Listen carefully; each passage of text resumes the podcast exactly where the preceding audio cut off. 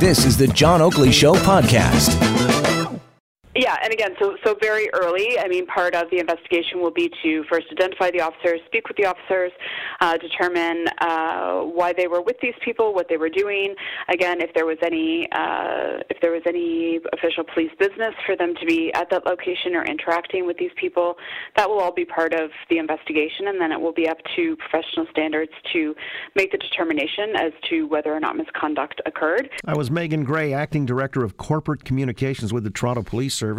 The story that's just surfaced is, that it appears there's a video posting on Instagram of two officers driving three women to a nightclub last night, playing music videos on their in-cruiser computer and posing for pictures with at least one of the women who's in handcuffs.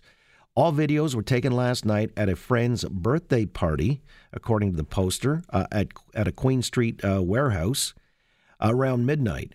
The officers then drove them in the police cruiser to Marble on King Street West. They were using their laptop to search and play music video on YouTube. And on Instagram, the last post shows the camera zooms in on one of the officers' badge numbers. That's the gist of it, but let's find out how this actually could occur and what the potential penalties are in terms of, I'm guessing, a breach of professional standards. Joining me on the line right now, David Perry. He's our go-to guy, Global News Radio's crime and security analyst. David, good to have you back on the Oakley Show. What do you make of this story? It certainly doesn't look good. I remember first seeing it on the news this afternoon, and I was taken aback by it. But there's a lot of work that needs to be done, and I'd like to give these officers at least some credit that perhaps they do have a reasonable answer. But when you look at this video, it certainly doesn't speak that way.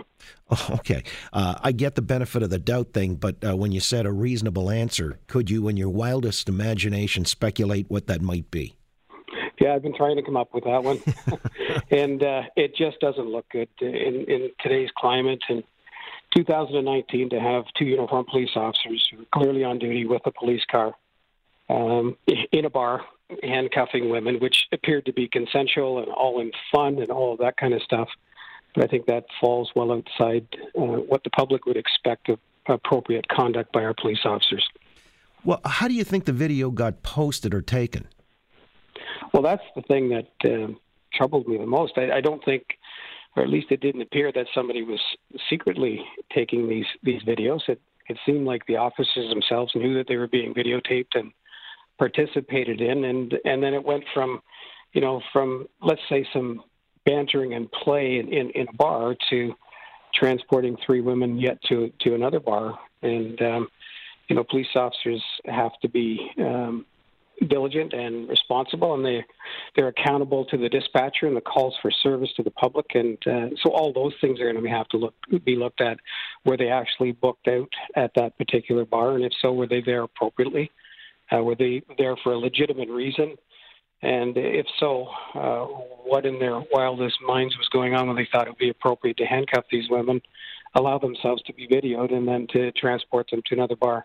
Toronto Police are not a taxi service. We don't deliver those kinds of services. And whenever there's two male officers and young women involved, I think it's problematic. It just sends out the wrong message. Well, are these officers readily identifiable? Well, they certainly are, certainly by their badge numbers.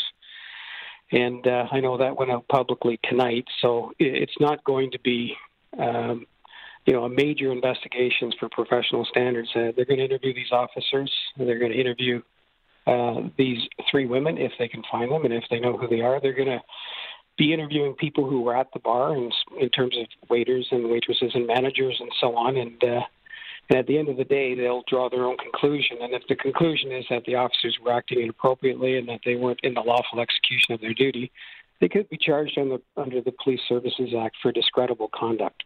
Is that a firing offense? Discreditable conduct is like a lot of offenses. It could go from a very minimal sentence to up to and including termination. I doubt that the actions of these officers, unless there's things that we don't know, would warrant termination, but it could warrant some pretty severe punishment. What about a body cam or a dash cam? Would it have evidence of, their interaction with these women? Yeah, quite possible. And I do know it's been around for decades. There's a policy in policing, especially if male officers are transporting a female, and I'm going to say a female prisoner. One of the first things you do when you put that prisoner in your car for safety reasons is you get on the radio and you notify the dispatcher that where you are and who you're with. You know, they log the time, and you're transporting to the station, and people are going to expect if it takes 7 minutes to the station that you're there in 7 minutes, and then you log off with the dispatcher once you arrive at the police station. And that's all for the protection of the officers, to make sure if there was ever an allegation that at least the timestamp is there and the communication is there and so on. So they'll be looking at all of that. Did these officers actually get on the radio and notify the dispatcher that they had 3 females in their vehicle and that they were transporting them from A to B? And if they didn't, that in of itself could be a breach of the code of conduct. So the 3 were in the back, I'm assuming, and there were 2 officers, each in the front? That's my understanding, yes. Right. And because I'm kind of curious, too, in seeing, I haven't seen the clip, but this is something that kind of defies credulity, that these women, one of whom was handcuffed, as I understand it. Well, I saw the handcuffing in the bar, and then the next clip that I saw was at least one of the women willingly walking towards the police car and saying something like "Uber is here," and opening the back door herself of a uniformed police car and jumping in. And then the clip shows what I would believe to be one of these women videotaping from the back seat and showing, you can see at least one of the officers, if not both of their shoulders, and they're on the police computer. And it's all in fun and it's all in jest, but at a glance, highly inappropriate. Well, the computer was also being used to, I guess, summon up some music, some dance music. Is that correct? That's what I heard as well. Right. And so you can imagine what people are thinking now. And I'm just getting reactions from police officers and former police officers already, via text. They're saying, wow, have you seen this? So I think it's troubling everybody. And I could say that if you ran a quick poll and police officers around the city were polled on this, they wouldn't be happy about the apparent conduct of these 2 officers and what it might do to the reputation of the service in general. Wow. Not to be overly judgmental, but it sounds like a special brand of stupid. I mean, in this day and age of social media, cameras everywhere, and I was just assuming perhaps that the dash cam or body cam are not turned off. Could they ever be turned off? Or while they're on active duty, I think they've got to be engaged, right?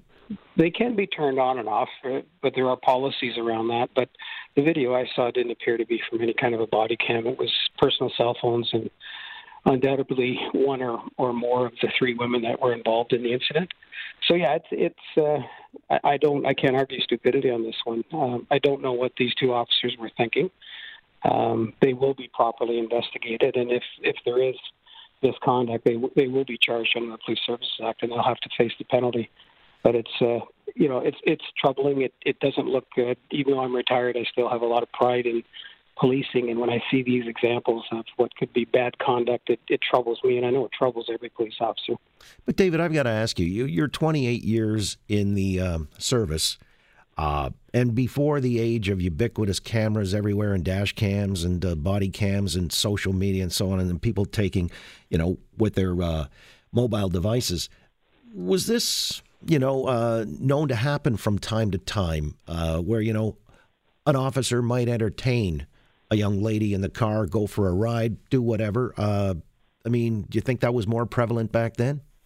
I don't think so. I think stupidity has transcended technology, and there might have been some stupidity back then, and for some reason, people don't even get it, that stupidity is more likely to be caught on video today, and I think that we might have an example of that here today. I guess I'm not trying to be too harsh on these 2 officers till I hear more, but it sure looks horrible. I can't come up with a justifiable reason in my head why that kind of activity would be happening and why 3 women would be transported from one establishment to another establishment by 2 uniformed police officers who ought to be doing other things.